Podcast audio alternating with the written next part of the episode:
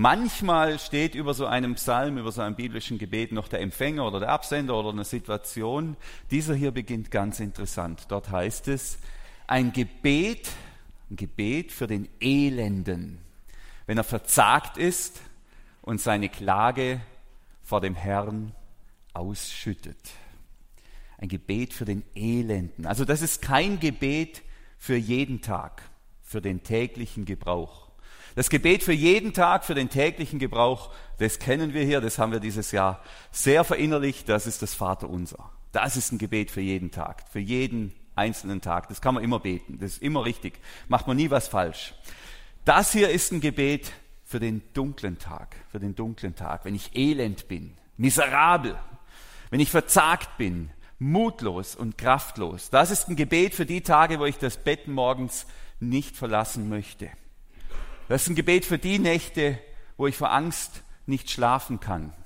Das ist ein Gebet für die Tage, wo ich vor Schmerz und vor Kummer laut schreien oder ganz leise weinen möchte. Für diese Tage ist dieses Gebet, nicht für die anderen, für diese Tage. Also ich würde mal sagen, das ist kein Gebet für den Bräutigam nach der Hochzeitsnacht. Ja? Beziehungsweise, da soll es ja auch ganz schlimme Situationen geben. Gell? Ist auch kein Gebet für den Lottoscheinbesitzer, wenn er die sechs Richtigen einlöst. Und auch kein Gebet für die Gemeindeleitung, die sich darüber freut, dass ein Lottogewinner die Hälfte seines Gewinns der Gemeinde überwiesen hat, dass das Gemeindehaus neu bauen kann. Aber vielleicht ein Gebet für den Arbeitgeber, der gerade seinen besten Arbeitnehmer verloren hat, weil der im Lotto gewonnen hat. Da kann es natürlich dann wieder Sinn machen. Also es ist wirklich ein Gebet für die sehr, sehr spezifische Zeit der Not des Elends. Und es ist sehr wichtig, das zu wissen. Man sagt ja, Not kennt kein Gebot. Also Notzeiten sind spezielle Zeiten. Notzeiten haben eigene Regeln. Aber Not kennt ein Gebet. Und das ist die, das Gebet für die Not. Und dieses Gebet unterscheidet sich sehr von den Gebeten, die wir sonst beten, wenn es uns gut geht, wie, wie das Vaterunser zum Beispiel. Natürlich mag einer einwenden, Julia hat es ja auch schon in ihrer Einführung aufgegriffen, ja, Menschenskinder, mir geht's doch gut. Und es wird ja immer schlimmer auf der Lindenwiese. Thomas hat gepredigt, Klagelieder von Jeremia, letzten Sonntag Hiob, jetzt kommt er schon wieder mit so einem Klagepsalm. Warum tut ihr uns das an? Das ist eine berechtigte Frage. Hört es auch mal auf. Geht es auch mal wieder aufwärts hier? Natürlich haben wir ein Anliegen. Wir machen das nicht einfach so zum Spaß, sage ich mal. Letztes Jahr hat es gebrannt beim Bauernhof direkt hier hinterm Wald bei der Lindenwiese. Es ging nicht lange, in, in der Scheune ist dieser Brand ausgebrochen. Kinder haben das entdeckt, das Feuer, haben der Bäuerin Bescheid gesagt und die hat dann, was hat sie gemacht? Sofort 112 angerufen. Und nur durch das wirklich schnelle Eingreifen der Feuerwehr konnte verhindert werden, dass der Hof abbrennt. Das war also stehen 30 oder 40 Kühe im Stall, da wohnen Menschen, es hat sowieso zu wenig Wasser und so hat man einfach dann diesen, diese Scheune einfach abbrennen lassen. Diese Nummer zu kennen, 112, hat einen entscheidenden Unterschied gemacht für die Kühe und für die Menschen. Und genau so ist es hier mit diesem Gebet. Weil das hilft uns. Das gibt uns Worte, wie wir in der Krise, im Elend beten können, wie wir in der Krise, im Elend, wenn es uns wirklich schlecht geht, unseren Glauben bewahren können, unser Vertrauen in Gott, unsere Gottesbeziehung. Wie gehe ich denn mit Gott um, wenn es mir schlecht geht? Wie überstehe ich, wie manage ich meinen inneren Menschen, wenn, wenn ich total unten bin im Keller? Und das sind wichtige Fragen, da brauchen wir Hilfe, da brauchen wir Anleitung. Sonst schwemmt es uns weg, sonst schwemmt es uns weg. 102, das ist eine der Antworten. Und natürlich wünsche ich mir 102, dass niemand diesen Psalm je braucht. Aber wenn, wenn, wenn der Tag kommt, dann wünsche ich jedem, dass er diesen Psalm kennt. Oder einen anderen Klagepsalm. Denn keiner von uns ist immer nur oben. Niemand von uns schwimmt immer nur oben auf. Und da kann man mal in die Bibel schauen, auch nicht die großen Frauen und Männer der Bibel tun das nicht. Letzten Sonntag hat man es von Hiob, der war lange oben, dann ging es schnell nach unten und nach einer Weile ging es wieder hoch. David, der Mann nach dem Herzen Gottes, der musste gleich mehrmals in den Keller. Oder nehmen wir Paulus, wurde gesteinigt, einmal, zweimal gesteinigt. Also auch ihn hat es erwischt. Petrus wurde zum Schluss umgekehrt gekreuzigt, auch er musste runter. Also wir alle, keiner, keiner hat immer nur, schwimmt immer nur oben auf. Alle haben Kellererfahrungen. Und auf die gilt's, auf die können wir uns vorbereiten. Und entscheidend dabei ist, dass wir wissen, was und wie wir beten, wie wir mit Gott umgehen. 102, diese Nummer, die kann hier Seele, eine Seele retten, sage ich jetzt mal. Ich hatte äh, Anfang Jahr auch so eine dunkle Zeit. Da kamen äh, dunkle Wolken aus ganz verschiedenen Richtungen, verschiedene Themen kamen und haben sich da irgendwie, nicht irgendwie, die haben sich über mir niedergelassen. Und ähm, so habe ich begonnen, diesen Psalm auswendig zu lernen. Und das war für mich ein Riesengeschenk, weil plötzlich hatte ich in der Not, in der Krise, hatte ich Worte, ich hatte Wort machen. Manchmal steht über so einem Psalm, über so einem biblischen Gebet noch der Empfänger oder der Absender oder eine Situation. Dieser hier beginnt ganz interessant. Dort heißt es, ein Gebet, ein Gebet für den Elenden, wenn er verzagt ist und seine Klage vor dem Herrn ausschüttet. Ein Gebet für den Elenden. Also das ist kein Gebet für jeden Tag, für den täglichen Gebrauch. Das Gebet für jeden Tag, für den täglichen Gebrauch, das kennen wir hier, das haben wir dieses Jahr sehr verinnerlicht, das ist das Vaterunser. Das ist ein Gebet für jeden Tag, für jeden einzelnen Tag. Das kann man immer beten, das ist immer richtig, macht man nie was falsch.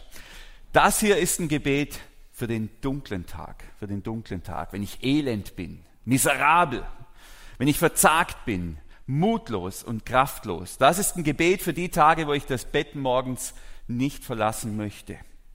Das ist ein Gebet für die Nächte, wo ich vor Angst nicht schlafen kann. Das ist ein Gebet für die Tage, wo ich vor Schmerz und vor Kummer laut schreien oder ganz leise weinen möchte. Für diese Tage ist dieses Gebet. Nicht für die anderen, für diese Tage. Also ich würde mal sagen, das ist kein Gebet für den Bräutigam nach der Hochzeitsnacht. Ja? Beziehungsweise, da soll es ja auch ganz schlimme Situationen geben. Gell? Ist auch kein Gebet für den Lottoscheinbesitzer, wenn er die sechs Richtigen einlöst. Und auch kein Gebet für die Gemeindeleitung, die sich darüber freut, dass ein Lottogewinner die Hälfte seines Gewinns der Gemeinde überwiesen hat, dass das Gemeindehaus neu bauen kann. Aber vielleicht ein Gebet für den Arbeitgeber, der gerade seinen besten Arbeitnehmer verloren hat, weil der im Lotto gewonnen hat. Da kann es natürlich dann wieder Sinn machen.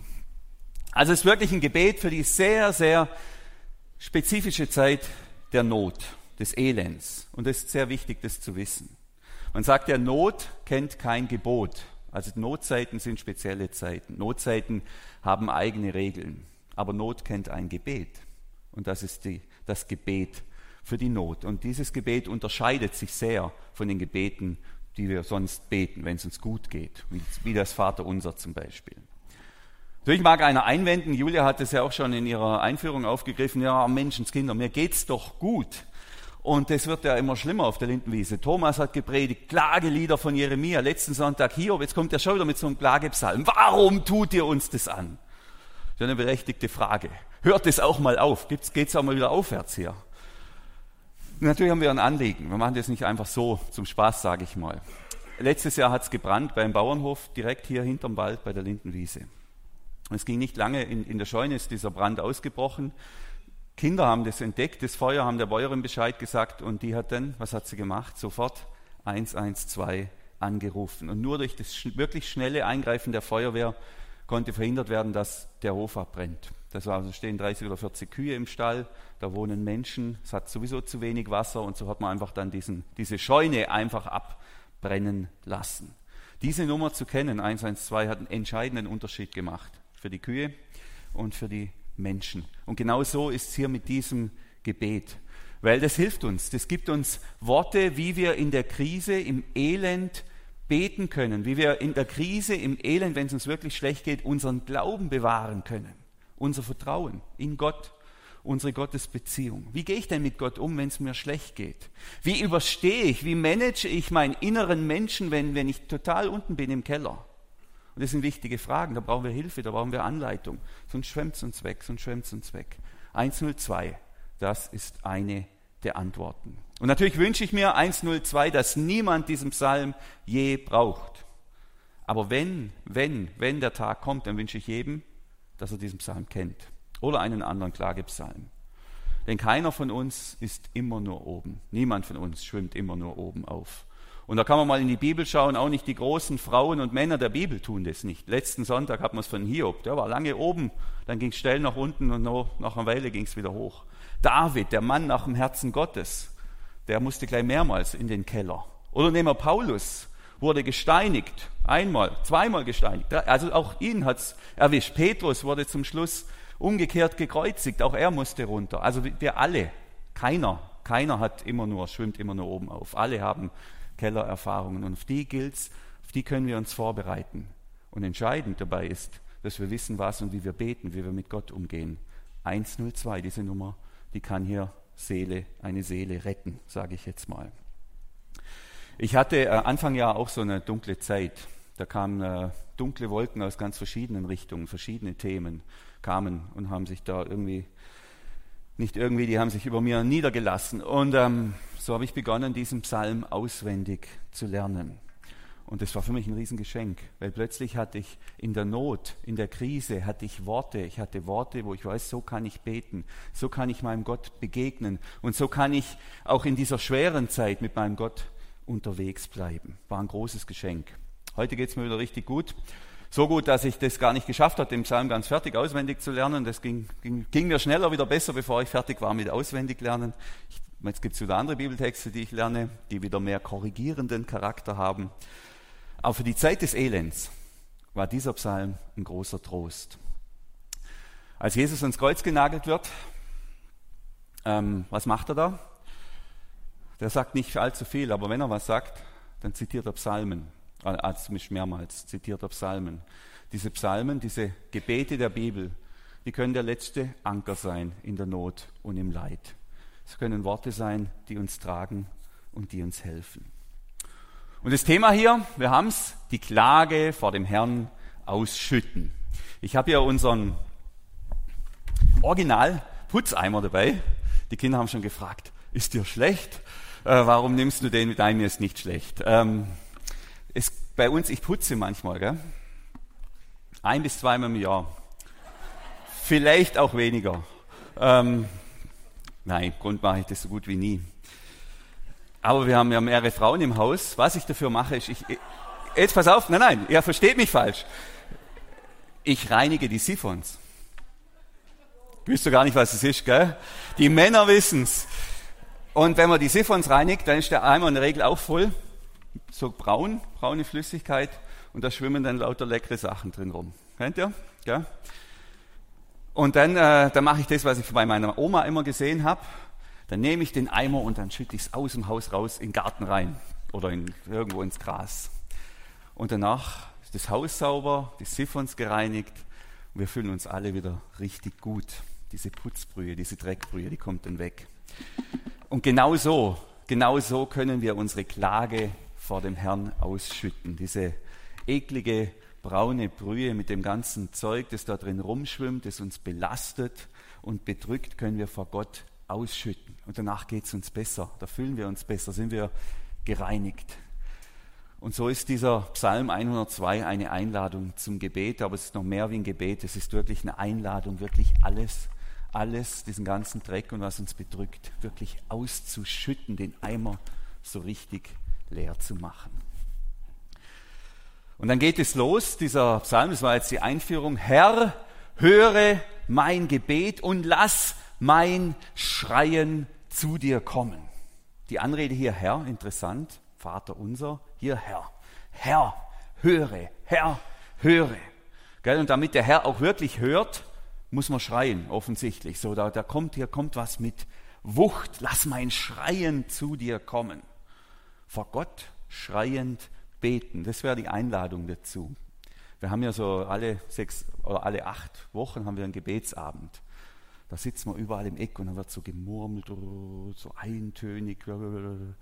Hier wird geschrien. In der Not, da darf man schreien, schreiend beten. Ich weiß nicht, ob ihr das schon mal gemacht habt.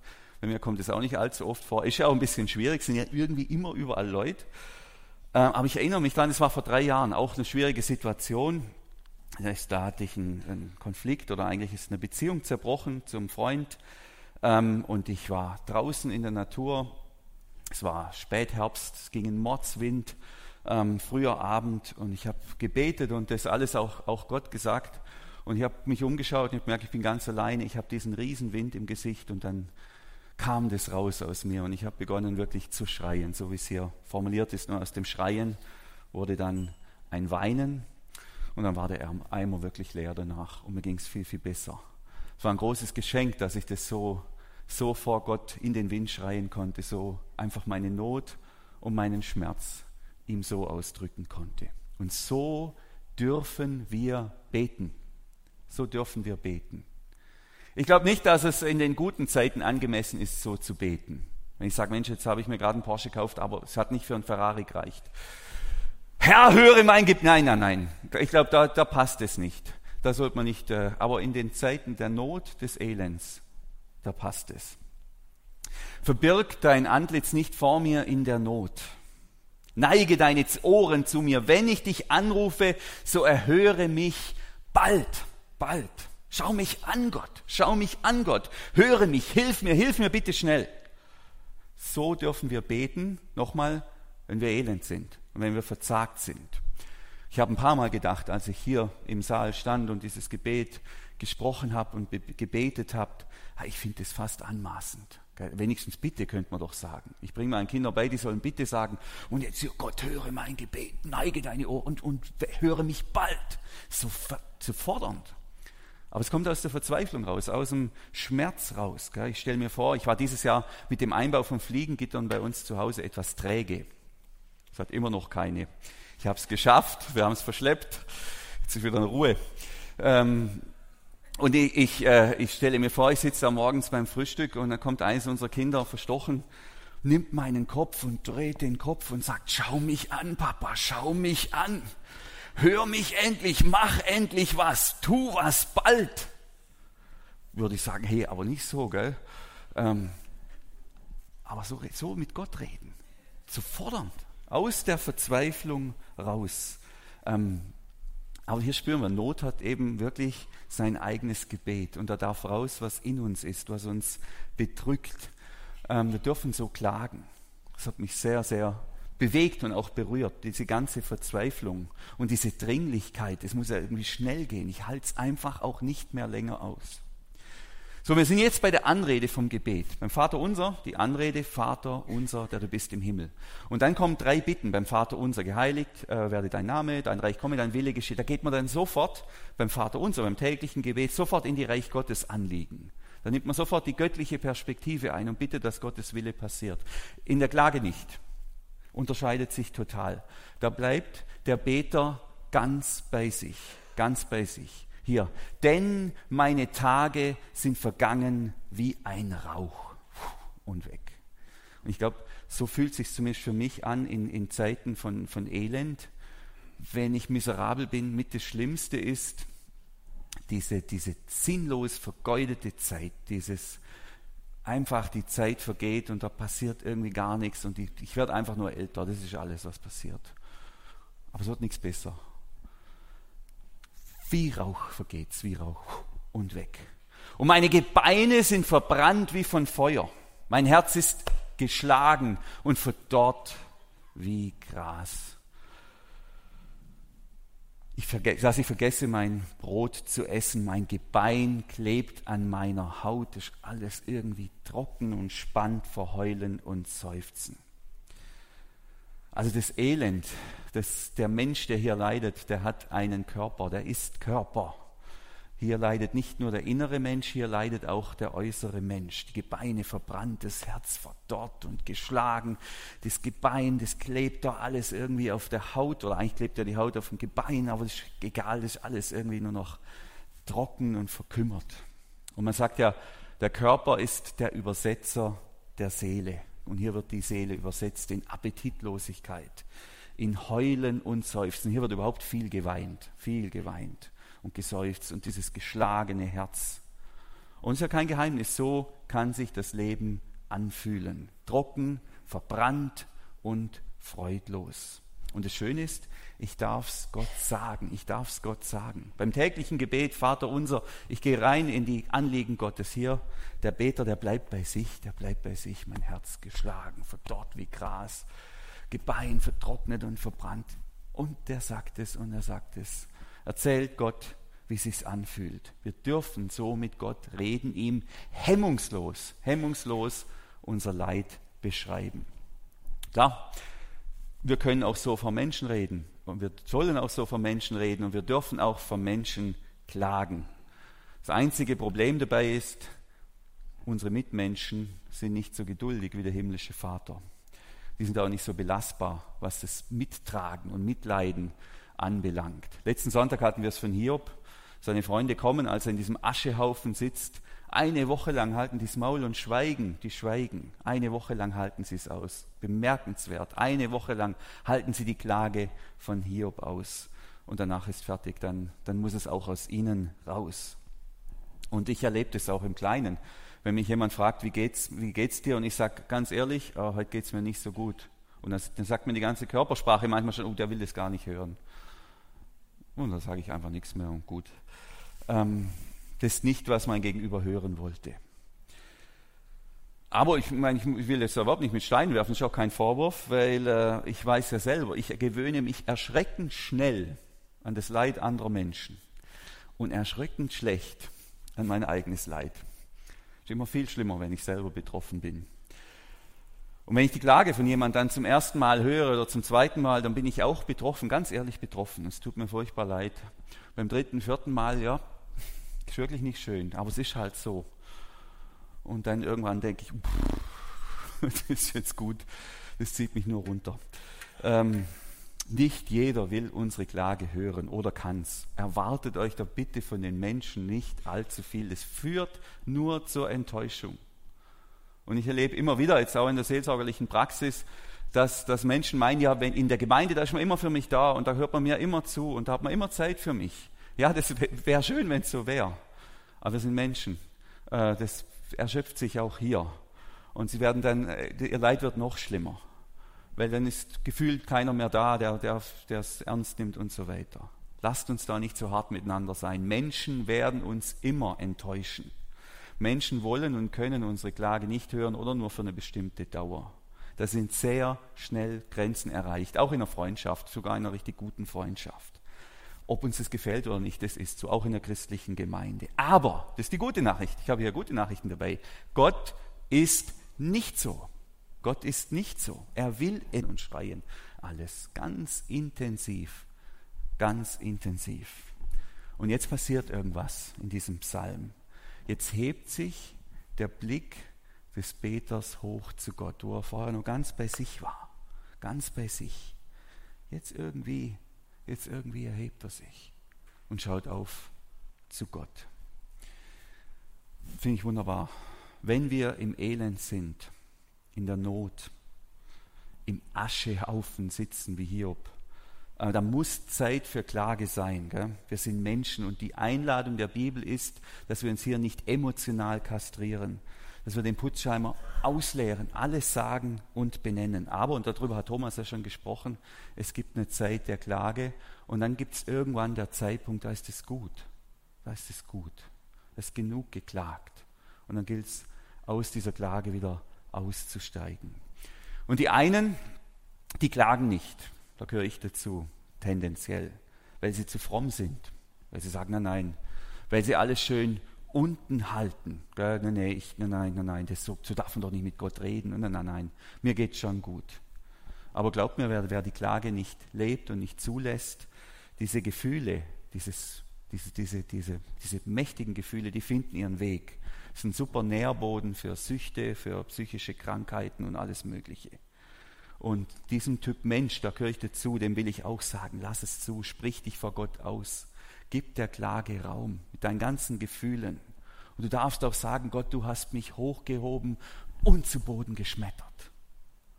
Jetzt gibt es andere, die haben da nicht so viel Mühe, die sind viel näher dran an ihren Gefühlen die halten nichts zurück und die sagen das vor Gott, so wie es kommt, in aller Freiheit. Aber da gibt es welche, die finden den Ausstieg nicht. Die finden aus dem Elend nicht heraus, sind gefangen im Aschehaufen, verlieren sich im Leid und im Selbstmitleid. Es gibt den Punkt, es gibt den Punkt, da ist genug geklagt. Und zur Lebenskunst gehört genau diesen Punkt auch zu finden. Ja zur Klage, alles raus. Und dann aber auch zu sagen, ja, jetzt ist gut, jetzt ist gut, jetzt richte ich meinen Blick wieder auf Gott auf. Und dann kann er beten, der Psalmbeter, du aber Herr, du aber Herr, jetzt sind wir bei Gott, vorher waren wir nur bei mir. Du aber Herr bleibst ewiglich und dein Name für und für. Also in dem ganzen Zerfall um mich herum, in dieser Verdorrung, in dieser Verwüstung meines Lebens, in dieser Trockenheit.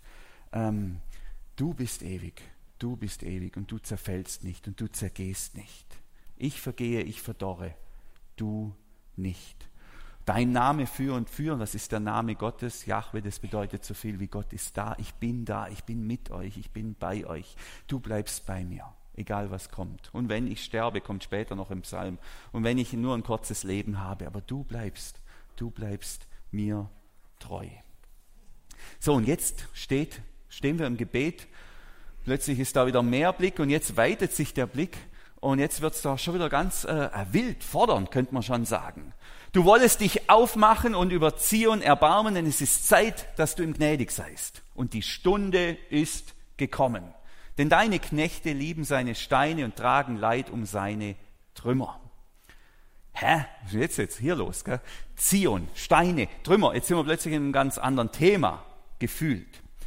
Wir springen jetzt nach Babylon. Manche sagen, es sind zwei Gebete, die haben sich so im Laufe der Geschichte zu einem Gebet verwandelt. Ich glaube, das gehört schon zusammen. Das hat schon seinen Sinn. Zion ist der Tempelberg in Jerusalem. Dort stand der Tempel drauf. Der Ort, wo man Gott begegnen kann, wo man Gottesdienst gefeiert hat. Jetzt sind hier nur noch Steine und Trümmer. Das war offensichtlich ein Gebet, auch nach der Zeit, als der Tempel von den Babyloniern zerstört wurde. Die haben Jerusalem erobert, den Tempel zerstört, die großen Teil der Bevölkerung äh, verschleppt, den anderen Teil getötet und ein paar wenige waren noch übrig. Das waren die, die hier gebetet haben. Alles kaputt, gell? Zion in Trümmern. Das heißt, da hadert jetzt jemand, nachdem er sich von seinem eigenen Elend gelöst hat, hadert mit dem Leid der Gemeinde. Gemeinde in Trümmern. Von unserem stolzen Tempel nur noch Trümmer übrig. Und ich sitze da und weine. Wir erinnern uns an den Vogel, die Eule in den zerstörten Städten, der einsame Vogel auf dem Dach. Ich sitze da und weine. Jetzt der, wir sind immer beim persönlichen Leid. Wir sind jetzt beim Leid der Gemeinde. Und wir hatten das ja auch vor knapp 30 Jahren, lag unsere Gemeinde in Trümmern. Nur noch Trümmer aufgrund von einem schweren Konflikt. Die Kirche, die Gemeinde, die so lebendig war, ein Trümmerhaufen. Und das gibt es ja heute immer wieder. Es bebt in der kirchlichen Welt äh, erschreckend oft. Da gibt es viele Trümmer und Ruinen. Und da dürfen wir wagen, ähm, wagen zu klagen und weinen. Und dann diese Aufforderung, gell, auch schon wieder fast vermessen. Hallo Gott, es ist Zeit, Gott, auf geht's. Gell, als bräuchte Gott jemand, der als hätte Gott das vergessen. Hat er so gemütlich gemacht, irgendwie sich im Himmel, jetzt hat er vergessen, da irgendwas zu unternehmen. Du Gott, es wäre denn mal Zeit. Also schon auch wieder anmaßen, aber aus der Verzweiflung raus. Gott, Gott, jetzt, jetzt ist Zeit, was zu tun. Aus der Verzweiflung geboren, dass die Völker den Namen des Herrn fürchten und alle Könige auf Erden deine Herrlichkeit, wenn der Herr Zion wieder baut und erscheint in seiner Herrlichkeit. Gott, das kann so nicht weitergehen. Zeig dich, bau dein Volk wieder auf, komm wieder, richt alles wieder auf, was jetzt kaputt ist, was jetzt zerstört ist. Mach dich auf der ganzen Welt sichtbar. Ich will nicht nur nicht länger dieser einsame Glaubensspinner sein, der sowieso nur belacht und belächelt und verspottet wird, von dem niemand was hält, dem es schlecht geht. Ich will endlich sehen, dass es wahr ist, was ich glaube, dass ich an dich glaube. Im Neuen Testament betet Paulus nur ein Wort, einmal übrigens nur. Und das ist äh, Maranatha, aramäisch, also sozusagen das Badisch von Jesus, seine Muttersprache. Und es bedeutet, unser Herr, komm bald. Unser Herr, komm bald. Komm, lieber Jesus. Es ist Zeit. Es ist Zeit, Jesus. Komm und richte deine Herrschaft aus. Mach aus dieser Trümmerlandschaft um mich herum, die Trümmerlandschaft in meinem Leben und die Trümmerlandschaft um mich herum, mach da wieder was. Bau das wieder auf. Maranatha ist ein Gebet, auch für die Zeit der Not, ein Gebet für die Zeit der Verfolgung, des Leidens und des Elends. Wenn es mir richtig gut geht, dann bete ich nicht Maranatha. Das, das gelingt fast nicht. Gell? Dann sage ich, oh Herr, warte doch noch ein wenig, den Urlaub will ich noch machen. Oder ich denke, Mensch, Jesus, ah, da wären schon noch ein paar Projekte. Zum Beispiel hier die Livi umbauen. Das kann doch nicht sein, dass wir mit einer orangenen Fassade in die Ewigkeit eingehen. Das wäre doch, da wäre doch noch was drin. Gell? In guten Zeiten bete ich so. Aber wenn es mir schlecht geht, wenn es mir wirklich schlecht geht, Komm, Herr Jesus, komm bitte, komm bitte und bring's zum Ende. Erlöse mich, erlöse uns, komm wieder und richte deine Herrschaft auf. Maranatha. So, das ist so der ganz große und weite Blick, den wir hier haben. Und so haben wir uns jetzt in diesem Gebet gell, von unserem ganz persönlichen Elend in die ganz große, große christliche Hoffnung hineingebetet oder durchgebetet. Erster Aufruf, Herr, höre, höre, schau mich an, Gott, schau mich an, schau mich an in meinem Elend. Und dann eigentlich der Zusammenbruch, mir geht so schlecht. Mein Herz verdorrt, gibt alles trocken, ich kann nimmer, ich heule, ich seufze, Asche, ich mag nimmer. Und dann der zarte Aufblick, der zarte Aufblick zu Gott. Aber du Herr, du Herr. Und plötzlich kommt da eine Reich Gottes Perspektive, plötzlich kommt die Gemeinde in Blick, ja. Und hey, komm bitte, komm bitte und bring's zu einem Ende. Und dann kann in Vers 18, weiter machen wir nicht, weiter bin ich aber auch nicht gekommen in meinem, in meinem Lernen. Er wendet sich zum Gebet der Verlassenen und verschmäht ihr Gebet nicht. Das kann man jetzt in aller Zuversicht sagen, ja, Gott, Gott ist da. Und wenn ich verlassen bin und wenn es mir elend ist, dann weiß ich, ich kann zu ihm sprechen. Er ist da, er ist da. So, und jetzt waren wir eine Weile in diesem Gebet unterwegs, ein Gebet für die Elenden, ein Klagegebet. Wir alle wissen, gehen wir nochmal zurück am Anfang, im Notfall 112 anrufen.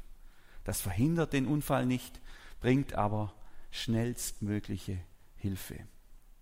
In Leid- und Aschezeiten, wenn wir im Aschehaufen sitzen, wenn uns das Leben übel mitspielt, 102 beten, 102 beten. Auch das verhindert das Leid nicht. Aber dieser Psalm gibt uns biblische Worte, er gibt uns bewährte Worte, wie wir vor Gott unsere Klage ausschütten können. So lange und so oft und so intensiv, bis ich weiß, okay, jetzt ist gut. Jetzt ist gut, jetzt kann ich meinen Blick wieder heben zu Gott, tief einatmen und sagen, er wendet sich zum Gebet der Verlassenen und verschmäht ihr Gebet nicht. Ich weiß, dass mein Erlöser lebt. Amen.